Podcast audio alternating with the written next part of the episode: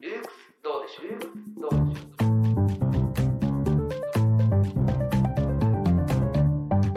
うルークスブックガイド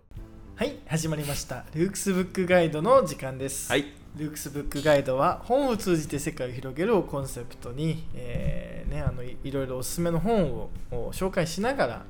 えーその本を題材にね、えー議論していくというそういう番組になっております、 はい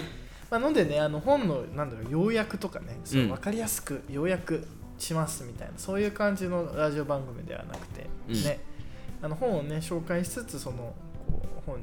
から出てくるこういろんな論点みたいなものにこう、うん広がっていくっていうのがねあの結構オリジナリティやんのかなとか ね, 、えーねやっていて思っております、うん、そこが推しポイントですねはいうんで、えー今日のですね、うんえースピーカーは、はいまあおなじみの谷口と山口、はい山口ですよろしくお願いします谷山コンビで、えーやっていきたいと思います、はい山谷なのかね、うん谷山なのか、 うんそろそろ名称つけたいところはあるんですけど、確かにねあ,、うんのよくあるコンビみたいな感じでそうそうあのホットラインじゃん、確かにねでうん何コンビだろうという KK みたいなね、うん桑田清原みたい あそうそうそうそうそうそういうの欲しいじゃないですか、はいそあんな感じの洗い場みたいなねな洗い場みたいなね、だからでも両方とも愚痴じゃんうんうんだから山谷山谷山谷口山 谷警告とかあ警告警告ね、うん警告コンビみたいな警告コンビでいいんじゃないですか確にね人生山あり谷あり山あり谷ありそんなことを山口と谷口で話していくラジオ番組はいまであ話していきますすけども今日ご紹介するのはですね、はいえーミネルヴァ書房さんから出ている、うんえー論点日本史学ですね、はいえーこれねあのー要はうんこうなんだろうこれまでの日本史研究みたいなものと、うんえーなんだろうなそのこうまあだからあのこう最新の研究ではこうなってますみたいおーなこういうところが論点に上がってますみたいなのがねこの本にはこう載っていて、なるうん、ほどじゃあ新しい日本史みたいなまあだからその視日点が本史に興味ある人がさらに、あるいはね多分大学1年生とか2年生とかが、もう日本史学なんとなく興味あるなみたいな子がですね、多分こう手に取ってあこういうこと研究できそうだなみたいな。あまあねあの多分そういうところがあるんですけど、うん実はこれこう最近ね、えーうんまあ、今2023年ですけども、あの新しくねあの新し学習指導要領がね、うんあ変わりましたそう変わってね、うん結構探究に重めず重み付けがされていて、うんうんうん結構ねあの皆さんがやってるね、うんあのレポートもねうんねなんか探究して探究みたいなね、あそうそうそう探究学習みたい探な究学習みたいなね、ありますありますあ、あるわけですね、うんまあとはいえねなんかこうまだまだうんこうある種ねチャット GPT と同じねあのうん命令文というかね、うんプロンプトって言いますけども、うん要はだからこういう問題出したらいいんじゃないみたいなのが、うんなんかまだふわってしてるっていうか、はいはいはいはい例えばあなーんかそっこうかそっか人物について調べてみようとうんうんか、うんでそれ調べ学習じゃないみたいな。うんうんあんま従来のと変そうなわんかんなこいう探生そうだい従来の調べ学習となんか探究って言われた時のこの探究課題と差別化がねなんかこう調べ学習を言い換えただけなんじゃないうんみたいなね、うんまあ、こともあると思うんですけど、うんありまだすからね結構この論点日本史学はね、うんあこういう論点面白いなみたいなでうんこれね、あの多分そういうの意識してるんでしょうけど、うんあのーこれあのなんだろうこう見開き1ページで、うんえー結構いろんなね、あの話して例えばですけど、うんあ結構文字数すごいですもんねそうあの縄文時代とかね、うんでまああとはね邪馬台国とか、はいはいはいそのえーっとですね、うんえーまあ、和の五王とかね、うんえー部民部民制とかね、うんえー蘇我氏とかね、うんうんそういうテーマでこう見開き1ページだからうんまあ2ページ分で、うんこうこれまでのなんかこう研究の蓄積と、うんこう最近こういうことが議論されその日本史学では議論されてますみたいなのがうん基本的に書いてるんですよ。うんうん、で最後にですね、えーここに探究のポイントみたいなのが書いてあるんへでえすよああだから例えばですけど、うん蘇我氏は新しい政策についての知識をどのように獲得したのかとかおね。おーあああうん、あなるほどそう倭国は、えー遣隋使派遣までなぜ100年以上も中国との交渉を中断していたのかと かね、えー蘇我の馬子と推古天皇及び馬宿の王子、まあ、おで馬宿の巫女の権力関係は実際どうだったかとかうね、ん蘇我氏の目指した国政と後の律令体制の違いはどこにあるのかとかね、こう探求のポイントが書いてあるんですよじゃあなんかそこでこう事実だとか何があったかってのを述べるだけとかじゃなくてそうそうそうよりこうふ深く調べられるように見た人がそうそうそうそっうていうなってるんですよ、うんだから、面白いですねそうだからこれね結構、あの日本史の探求みたいなのの、うんこう例えば先生とかも使えるだろうし、うんああ確かにその日本史先生とかがちょっとこう調べ学習と同じになっちゃうんだけどじゃあこのこれ読みながら、うんこういうとこみんなで議論してみようとあか。あああこういうとこ調べてみたら面白いんじゃないかとかあね確かにねこうアイドルまああアドバイスできたりするし、ううんん アイド ルアあイドルあアドバイスねアドバイスできうんたりするし、あの多分このこれ普通に学生がねうん読んでも、うんまあ、高校生とか面白いもうんこうね、まあ、下手したら中学生がねうんちょっと日本史好きの中学生とかいるじゃないですか。いますねとか、まあ、あの大学12年生とかね結構実はいろんなあるいはその日本史に興味があるっていう,、うんうんうんこう方々とか、うんそんな結構いろんな人が見てて面白いんじゃないかなと思ってねあーでこれ確かあにの指導者側もねルークスでもそうルークスでもね最近これ使って、あそうなんですかはあらい、あいいじゃないですかあのそう日本史勉強してる人とは、まあねいますもんねあの一緒にこういうの使って、ああ確かになみたいな。うんでやっぱり結構あのなんかこう日本史やってるとですね、うんなんかこういまいちそう想像しづらいところがあうるんですよ、ん何言ってんだろうなみたいな、うん、あその当時の背景ととかかさねそういうのも含んわからなめいて、もんねこう、うんあの前もなんかのラジオで話しましたけどやっぱり教科書って情報かなり圧縮あはいはいやりましたしてるねん、でうん、教科書の読み方かなんか,、ねねそうもう、あのやっぱりこううんみたいな、うん、うんうんこううん分かりづらい結局これなまあ分かりづらいっていうか結局なんなんみたいなうんのが、まあ、あのこういうのでこううん結構補足されていくっていうか、あ確かになそれ何だったんだろうみたいなのがうん結構書いてあったりとかしたりあるいはそもそもちょっと面白いなと思ったのが教科書に載ってることがうん日本史学ではまだまだ全然こう議論の最中だなるあはいはいなるほどね、そうそうそう教科書載ってても別に完結してるわけじゃないそうんだそうそううだなんか多分これまあへねーあの一番有名な時代の鎌倉いい国作ろう鎌倉幕府じゃなくはないはいはいはったいみたいなのんはまあありますけどうんたそうだだね歴史といってうも、んこう過去のねことにこう事実が固まってるわけじゃなくうんうて、んなんかまだ全然論争的であるというのが、うんえ確こかにれってまだ論争的なのみたいな結構変わるもんねあそうそ教うそ科うそ書うね、とかねそういうのがね、結構載ってたりとうか、ん、うんであのだから教科書ではなんかこうもうこれはこれですよみたいな書いてるんだけど、うんその実態についてはまだまだこう検討の余地があるっていう感じであーだからそういうのこところとかもね結構読んでてうん面白いんで。うんなんかこう日本史のねあの選択してる、まあ、学生さん中高生うんであるいはねあの日本史を教えてる先生そうしてんなんかこう日本史に興味があるこう一般の人って、うんなんかこういろんな人が実は読んで面白いんじゃないかなっていうねことをねあの思って、えーいるわけですよ。あじゃあ日本史ある程度詳しくても全然楽しめるっていいうやことなんむでしすねろ日本史に詳しい人の方がねああまあちょっと確かに、うんこう日本史全然勉強したことないっすみたいな人が読んでも、まあ面白くはないと思うまあまあねのそれは、うん最初から何言ってるか分かんないと思うんで、うんなんかこう日本史勉強しててうーんなんかよく分かんないなと思って人が、こう結構あの読むと実は面白いみたういんああな、いいですねうんうんあところがまあありますね。うんうん、だなんかたま、まあ、例えば、まあ、一番こう皆さんなんかこう知っているみたいなのは大化の改新とかだと思うんですよはいはいはい、うんえっと何年だっけ645年ね、うんうん645あの要はあの蘇我氏があうんの暗殺されて、うん蘇我のね、えー、恵美氏とかねうん蘇我のイルカとかですね、はいはいはいあのそういうねあのね多分多分ほとんどの人が知ってまあ有名どころです中ね学とかうんであと中富の鎌はい知って中ま野すよ大江の王子と知かってねますよはい、うんあのそういうねあの人たちがやっぱ出てくるじゃないですうか、んううんんでまあこれねあの大化の改新あのねあの実際にはあの一種の変とかね、うんあの言う言うわけですけどうんも、はいはいうん、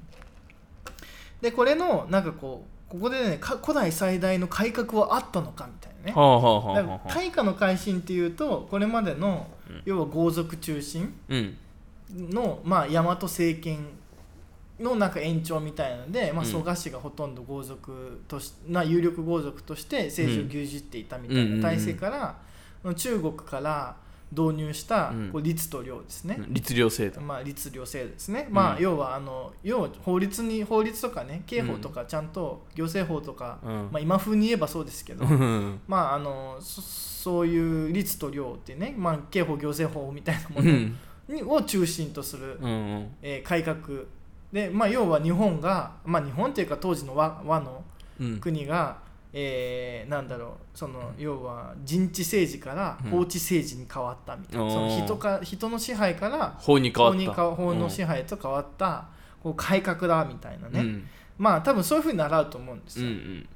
うんでそこでなんかあの戸籍を作ってみたりだとか、はいはいはいはいあの高知公民制導入してみたりうだとんか、うんうんあのなんかこう行政ね太政官とかそういうの作ってみたりとか、なんかそういうの多分ねなんかこうその後のこう政治改革につながっていくみたいなの、うんでまあなんかこうねあの、うんまあ習う知ってる人は知ってるうんうんと思うし、あの地方制地方行政制度もねあの、うん整っていくんでうんなるほどあのそういうのでまああのあるあるいはあの税のシステムとかね、うんそういうのもどんどんどんどん整っていくみたいなねあの、うんそういう感じでねうんまあ、そこまで行くとちょっとこうかなりあの詳しめもう忘れちゃったなって思う人もいるかもしれないですけど、まあ、大化の会社なんとなくそんな蘇感我じ氏だを打倒して、うん中野大江の王子と中富の鎌足りがみたいなうんね、うんあのそういうのは知ってるとでこれとはサブタイトルが「古代最大の改革あったのか?」みたいなねうんうん「ええみたいな、うんうんあったのかそうあったのうかんみたいな「 うんマジっすか?」みたいな「そのうんえあったんちゃうの?」みたい な。いやもちろんある前提でこっちは思ってるからそうね我々大化の改 新めちゃくちゃなんかそう重要な出来事としてねうん覚えていてあのね日本史の試験問題とか論述とかでもね、うん結構書かされたりねあそうなんだのしますけど、ういんや事実っぽくねうんこんななんかこうああたかもあったかのそようになんかこういやこうこういうこう大化の改新を経て、うんえー高知公民制が導入されて、なんかうん例えば法治国家へと移行したとかね、うん確かになんか疑う余地がないっていうかそそなんかこううそういうの書いてたのに「えん最大の改革あったのか?」みたいなサブタイトルが ね確かにえない可能性あんのってなるあそうそうそうんでまあこのねあの一種の変っていうか大化の改新というかその乱です乱っていうかその要は暗殺事件というかはいはいはあの総が総本家が滅ぼされたっていうことのがのことを否定する人はいないんだけども、いうん大化の改新については、うん日本書紀の資料批判とも連動しながらその損否や改革の実像をめぐっては議論は尽きないって書いはてあある、うん、尽きないんかいそう尽きないっていうねで論点みたいなので、うんうんあまあ、これあの本文読んでるんですけどうん大化改新大化改新への会議とかね、 うんはうん、なんかこう書いてるわけですよ、あはうあんでマジっすかみたいなで、うんえーこの大化の改新のこうなんだろうこうなんだろうなこの改新のこの意義みたいなのは実はあの戦前に明治維新に匹敵する大改革だったみたいなはことを評価されていたんですけどもあはいはいらしいんですよ、うんでこれはあの「日本書紀」っていうね「うんあの古事記日本書紀」っていううん並んでこう日本書紀にそういう記述があるんで、うんまあ、要は日本書紀の研究をするとこういうことになったとああああ言ってるわけなんですけど、うんうんしかし戦後間もなくと、うんえー本当かみたいなね、うんこなんかこう議論が起こってきたと。はいはいはうんい結構最近ですねそうそうそう、うんまあ戦後まあだからしななまあななまあ戦後すぐですね多分うん1950年とかうん、で実はそれほど画期的じゃなかったんちゃうんみたい なえうんまさかのそうそうそうそうそうまさかのねそうででねあのすいや大しその津田宗吉っていうね、うんあの日本史では有名な人がいるんですよ、はいはいはいはい津田宗吉といえば日本書紀の研究みたいなへあの日本史で習う人がね、うんでその人のお弟子さんがその津田宗吉が立てた説をこう反反駁して、えうん違うんちゃうみたいなうん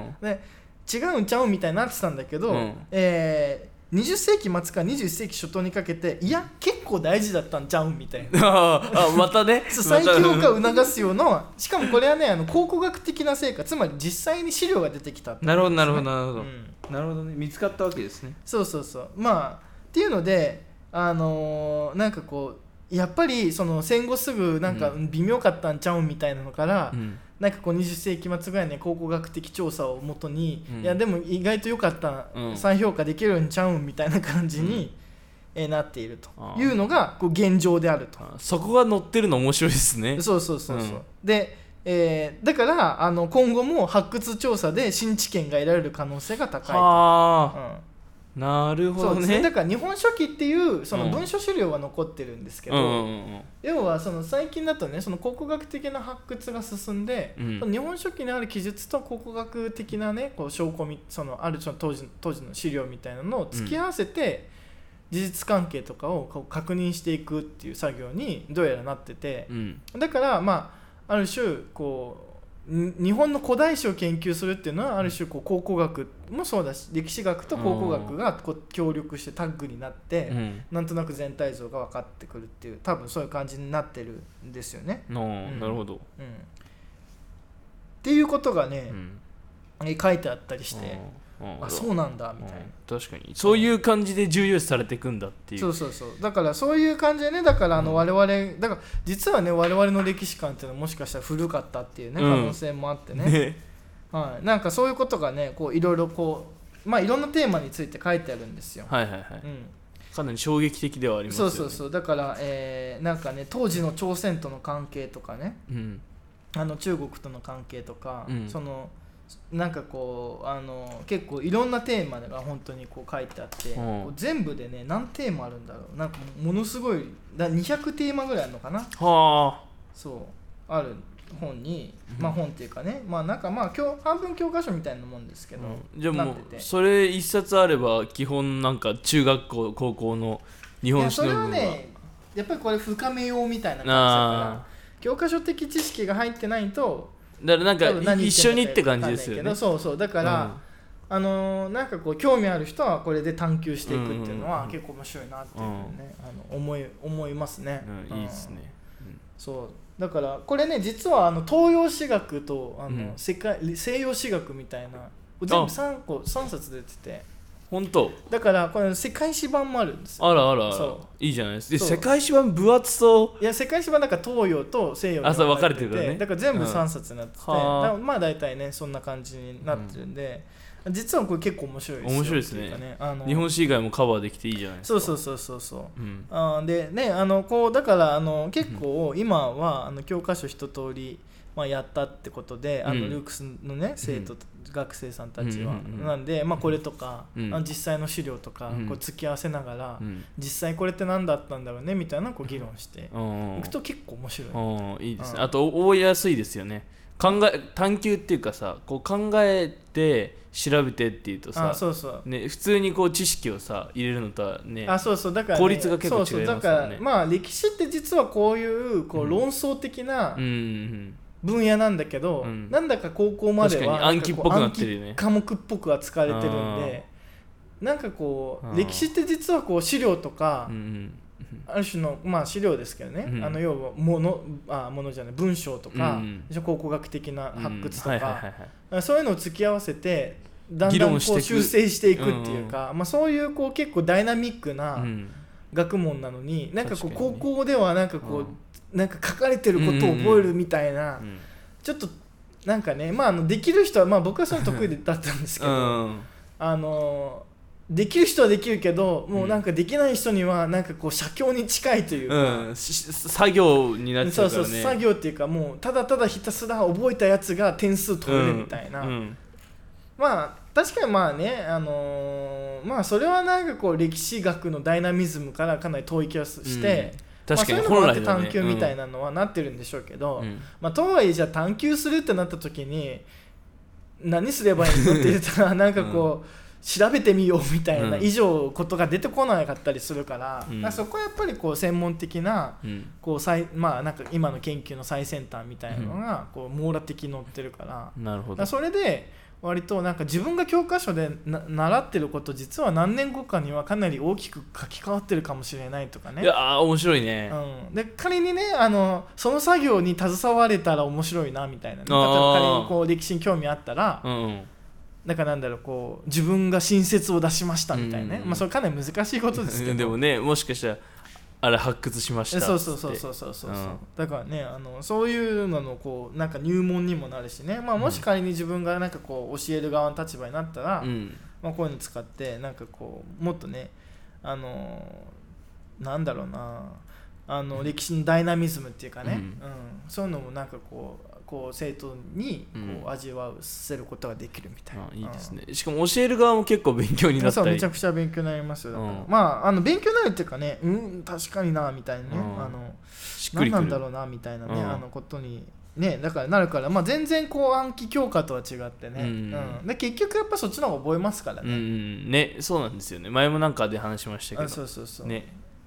やっぱりなんかね枠組みとか意味がね、理解できないとやっぱり我々どうしたってねそうなんですよねあの覚えるのとそんな得意じゃないですからね、うんあの人間はね人間はあんま得意じゃないから、うんなんかこういう論点みたいなのに絞ってうこんう考えてやっていくと。だから結構そういう意味ではなんかこうあのやっぱ記述式の問題をうこうん解くっても結構大事だなうん みうんたいな。うんなるほどねうんのでまああ日本史にね興味ある方とか結構あの東京大学のーうん入試問題って結構よくできていて、はいはいはいはいあの大体初見の資料を見て、うんあそうなんだ初めての歴史の資料を見るんですよへえその教科書に載ってないやつ、うねんうんうんでもあの教科書の範囲の知識とうん目の前にあるものをこう突き合わせれうばん大体答えが出るみたいはいはいなはいはい問題になっるてるんですほどよ、うんうんですごい多分力つくな、うんうんそれがなんか結構本来のね学ぶそうだからダイナミズムです形よだからこの資料をどうかか手持ちの知識と、この寝室の資料の書いてることをこう突き合わせて、どう考えるかどう解釈するかみたいな、うんでどういうふうにこの資料をどういう視点から読み解くのかみたいなはいのはいはいははい結構まあまさに探求そのものであって、そうですね、うんうんあーそれはいいですねだからなんかこう下手にねなんか調べてみようとかいうよりは、なんかそういうなんかこうちょっと記述式の入試問題とかやると、うんうんでこうでそれで分かんないなんだっけなみたいなたなったなってこういうのとか読んで、うんああそっかみたいなあーそううんそういうことなのかみたいうんなだからその書いてあることをどんどんどんどん肉付けして、うんうんうんその教科書に書いてるその無味乾燥な文章はいはいはいはいにどんどんこう肉付けをしてうんあの要はそのイメージを膨らませていくっていうのが木の枝からね葉をいっぱいつけていそうそくうそうそう作業に入るわけですうんあの要はあの木の枝しかないかそうらなあんじですよゃあ木の幹しか教科書にはないから、うんそこにこうい葉ろっいぱをろつけなき花ゃいをけない咲かせていくのが、こう自分があのねあの責任になってるっていうかね、うんそれがなんか探求ですよそう逆ですよねだから、うん普通はさうんなんかこうねうんあの枝は取っ払って幹だけうんっていうのがさ、こううん論理力というかね、うんうん要はあのそのそ無駄なところをいやそのなんかそぎ落としたそのシンプルな構造が出てくるみたいな、うんいらない部分まあいらないっていうかいらなそうなとこ省いそうそうてそうそうそう重だ要なとこからそろだけれでなんかこう綺麗に論証するっていうのが大事ですって言われるけどこう、うん探究となると結構どっちかと花咲かせに行かなきゃいけないんだよねそうですねんそっちの方が喋れますからそねうそうそうそうそう、んだからだからその歴史の教科書という無味乾燥な、んただこうちゃんと幹はがっちりしてるものに、うんうんうんこうどんな花咲かせますかみたういんうな,、んうんなんか結構探究のテーマになりそうだなと思って、なんかちょっといいいい ですねえなんか結構さ、うんその教科書とかあるとさ、結構さそこを見てればいいみたいなことあるかもしれなあいけでどさもそれさわかんない結局ね、うんこう幹すぎてわかんないそうそうそううそうなんだよでなんかさサブカルとかを例えば好きになったはいはいはいらさ、なんかまあどのことでもそうだけど、うんなんかそれをふくふく詳しくなるためにはさ、大体サブカルなんてさ人によってさどの視点とかでどのアーティストでさ、はいはいはい好きになるか違うからさ、片っ端からしさ調べなきゃいけないじゃないですかあ確そかにうねでそこでなんかまずあの幹っていうか枝を作ってって、木の土台を作って、うんそこから自分の好きなことを調べて、はいはいはい花を咲かせなきゃいけないから、だからなんかディグル精神っていうのは意外と勉強に、あ確かにね、うん、使えるんじゃないかっていう、なんかそういうところで調べ方を学ぶみたいなのはあるのそうで。すねまあネットもネットでいいんだけど、うんネットは基本的にさ、うんうんこうですってしか書いてなういから、ん、そうですねこ本もそうまうあなんかその、うんなんでかみたいなところをね、うんやっぱりこう展開していくためにはねこのネットとかチャット GPT とかだよね、あの要はもうそれあのあるある問いに対する答えみたいなの返ってくるけど、うんうんその間の部分途中式みたいなところが重要だったりしますもんねそうそうそうそう途中式みたいなのがね、うん結構重要であのそこがなんかこうちゃんと自分で調べるっていうかね、うんあのことがね結構大事、うん考えるのは大事ですねそうそうファクトだけけじゃないっていうそうそうそうだからそこら辺ねなんか結構大事ですしこういうね、なんかこう本がねあるからさ、ねあすっのごでくなるどっちかっていうとさこう、うん今さ分かりやすい方向に行くじゃないでうすか、ん簡略化しますよね簡略化5分でわかる5みたいな分で分かるとかね、ででも5分で分かるのはでもやっぱり5分で分かったぐらいのこううん納得感知識量しかないしかかねら、うん、うん、そうそうそうそう確かに、ね、だからあの、まあ、確かに全体像をサクッと掴んで、うんうんうん当てをつけるっていうのは、うん多分5分で大事だと思確うかんでにだからすけどそうあらすじみたいなそこうそうそうとあらすでじをつか掴ないんでですかよらねやっぱりこうあらすじを掴んで本当に理解しようと思うと、遠回りがねうんどうしても必要になってくるんそうですねあのやっぱりそのそう途ですね中式みたいなうのね、んあのかなりこうしょあの排除して5分で分かりやすくするみたいうんうんうんな感じになってるんで、なんかこう逆の方向でねあの、うん要はその幹みたいなものをこう理解したら今度は逆の方向で、あうのんどんどんどんどん複雑な方向に行くっていうこうベクトルも結構大事だったりしますうよね。ん確かにうんでそうそういう意味ではさこの論争的ですとか言ったらもう完全に答えないみたいな感じの状況に陥るんで、うん5分で分かるもクソもないわけです そうですねなんかこうねだから大化の改新5分で解説とかねまああいりうのでますけどねなんとなくこうイメージつかんで、今度のこっち行ったら実はその評価定まってますみた いなあれって やれみたいなね、 うんうんでこの往復の運動が結構やっぱ知識には多分大事だなあーそうそうそうそうわだからなんかね分全かっ体たけど分かったつもりだったそう分かっそうてそうなかったありますよねみたそういうのんあのなんかいろいろ調べて分かったと思っそうそてうそうもう一回その5分で分かるみたいなのを見るとそのまた整理される整理されしるし疑問が出るのうでんそれはありますねそう本そう当にだからそういう感じだから5分で分かる系も全然いいと思うし、うんうんただ一方で5分で分かる系とかになるとなんか途中式省略されまくって、うんで分かった気になって終わるみたいな感じに、そうですうねんなるんでなんかやっぱりこうどっちも大事ですねそうそうちゃんと勉強するだったりちゃんとなんかいろんなこと物事を考えるってなったら、こうあえてこう森の中に入って、うんとりあえずいろいろこうこれいけんのかな、ねみたいな感じの意ことをやるって味いうねのなさそうなところもうんねでそういうのっ大て事だったりする結の構さその先も見えないし辛いと思うんですけど、うんうんうんうんこの先何があるんだろうみたいなうん森に入ったらいいけどそうなんだよねじゃあその先森そう何そうゴールが分かんないかからさら、どこまで調べればいいんだみたそいうなそうそうそうでもまあそれはそれでねやっぱりこう大事なねあのうんことなんで営みですうんというねまあ、そういう意味ではなんか多分ねこれもねうわーっと思う多分こう最初見ると文字をみたいなあー確かに読み切れねえよって読み切れねえみたいなね、うんでそういう時はねでもねあの単純にね声に出すとかね、うんそうそうそう友達と議論しながらやるっていうやのっが、ぱそれが俺一番好きだうんそうそうなそううん覚えるしそうだから声に出しながら読んで友達と議論してなんだろうって思ってやっていくと実意外と結構ねさっぱりわくっきり分かったりするもんなんで、うんなんかそういうこういうのをね題材にこう探求のテーマみたいなことをね、あのうん作っていけたらいいですようね。んいいですねうんうんでもなんか 遠回りが重要っていうのは結構いいですね僕は好きですねそれはうん遠回りが重要なんで、ね、そうすごいだからあのめちゃくちゃ遠回りさせてくれるこう本ですよ、ああいいですねうんこれねうん確かにあのそうですねうんあの教科書がねあの高速道路だったら下道的な感 じなわけそでうすそうね下道みたいな感じになってるね、あのいいですねはい、そうですね。あ の時間かかるけどね、あのうんその分いろんな景色が見れそまうす。そう見れますねだでもあのそんな感じでね、今日はミネルヴァ書房さんから出ているこのはい論点日本史学をね、はいご紹介しました。うんけれども、うんあのルークスポッドキャストですね。はい他はいにも、えーはい6番組合計7番組やってますねやっておりまして、ううんんであのこのルークスブックガイドの他にも、うんえールークスアカデミうー、んえールークストーク、はいルークストピックス、はいうールークス放課後ラジ放課オ後ラジオでえー教育の探探求求バイルークスそしてルークススペシャルスペというね、はいえー合計7番組すごいやっておりますうんでまああのねあのルークスって L- LOHCS と調べていただけると LOO ねあのねうん LOOHCS と調べてまあスクール逆から読むんですけども、うん わかりやすいね あのーこれをねあの調べていただくと本当にいろんな番組出てくると思うので、あのちょっと面白いなと思ったら他の番 組もね結構面白いんでねぜひお願いしまあの個人的には放課後ラジオが一番面白いですけど、うんそうですねまあ、あの一番人気なのはルークスアカデミーすのあアカデミー人気ですねあのこちらの方もね、うんえー聞いてぜひね登録拡散拡散、えーしていただいて、えーはいまあ、お願いしま口すコミがね強いですからねそうですやっぱり結局こうねあの、うんこういろいろな方に聞いていただければと、はいなななんならルークスに来ていただいてね一緒にラジオを撮るっていうあのっもていうのねもねもう全然全然 OK ですからあのそうですからよろしくお願いしますはい